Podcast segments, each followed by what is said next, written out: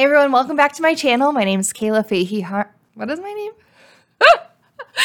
hey everyone, welcome back to my channel. My name is Kayla Fahey Arndt and I teach mindset and organizational tips for professionals. So today's video is going to be all about a new role checklist I created. Have you ever started a brand new job and you're like, what am I supposed to be doing?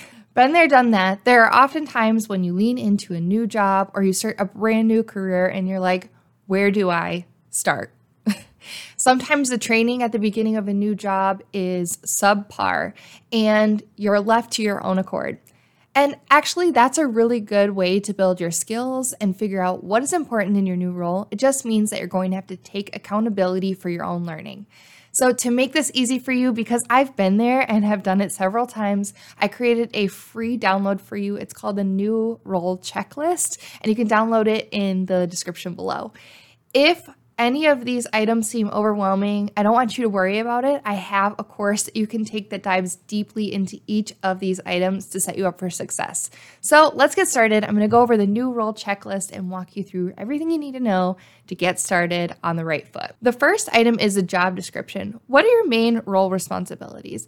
Honestly, this is something they should provide to you whenever you're interviewing, but if you haven't gotten it yet, it's definitely something you need to ask for. I will caution you that job descriptions can be really vague because oftentimes they're used across an entire organization for one job class. So it might have kind of broad, vague idea of what your job includes, but it might not have the specific details. But it is a start. The second thing you want to ask for is a RACI matrix. Ask, what am I responsible and accountable for? What am I consult what am I consulted and informed? How does my role work with other roles? This is essentially a list of all of the duties and tasks and meetings and projects and things that you would do. And then on the top of this list, it would have all the different roles and you would list like, am I responsible or accountable? And am I consulted and informed?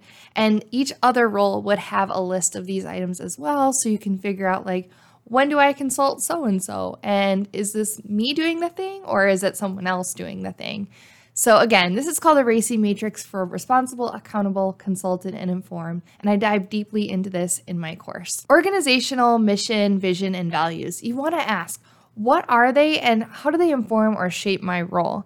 I think it's really easy to pull up the company website and be like, oh, yeah, that's the mission, vision, and values.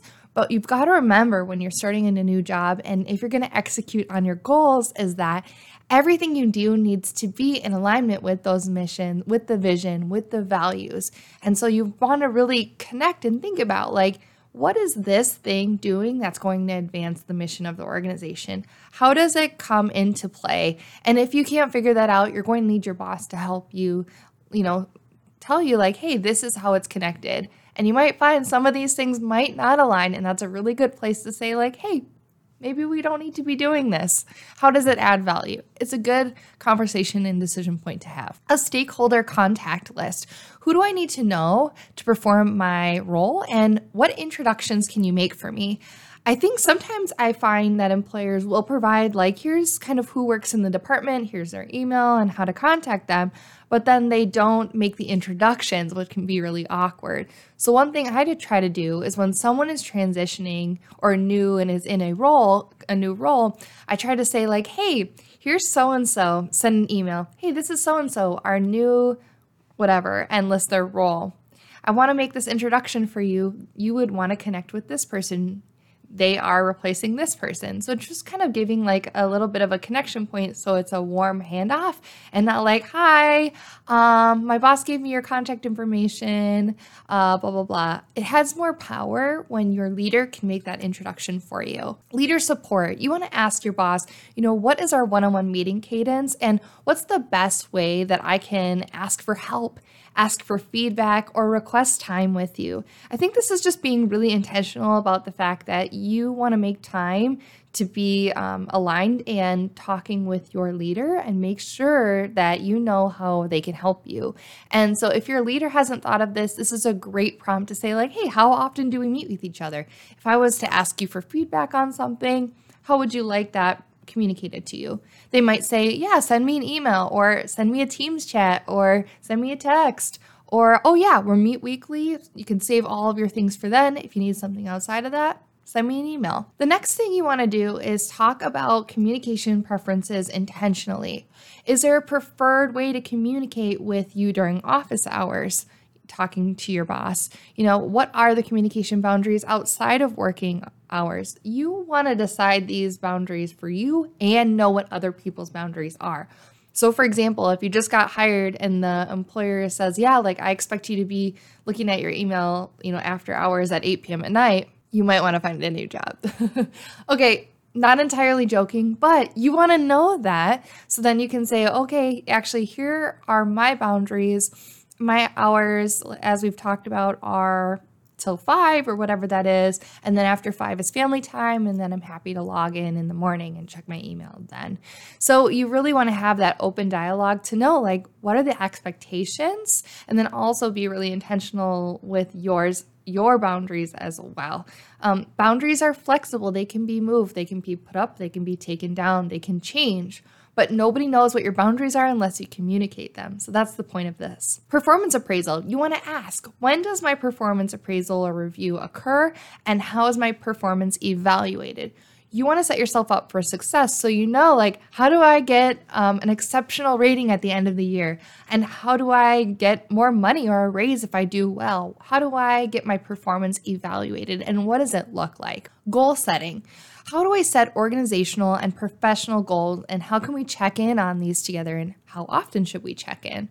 So, goal setting or setting organizational professional goals, those are probably the things you're going to be appraised on or reviewed on for your performance review. So, one thing you want to do is ask your boss, like, how do I set these goals? So, oftentimes there is a program where you can input these goals into the computer so your leader can see them, so you can see them, so you can update milestones and track things. And then also, you want to make an intentional effort to touch base on these goals with your leader so you can know, like, am I doing what you're expecting me to do? Here's where I am with the goal. Here's a barrier I have to meeting the goal. Should we change the goal? Should we repurpose it? Does this goal still matter?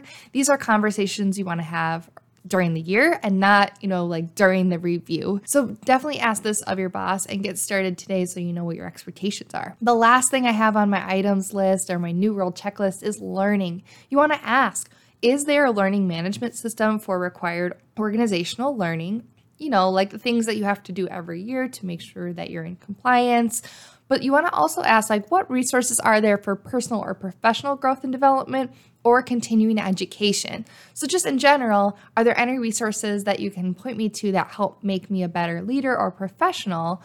And are there other things like you know, certain folks need continuing education credits for their certification maintenance or their licensure. And so you want to ask.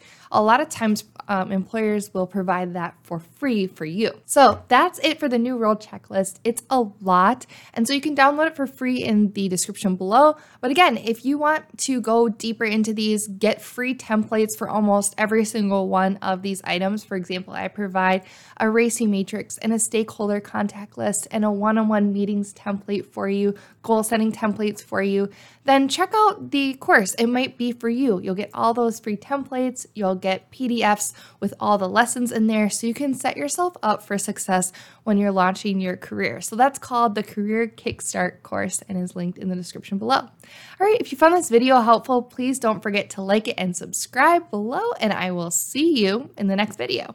Take care, everybody.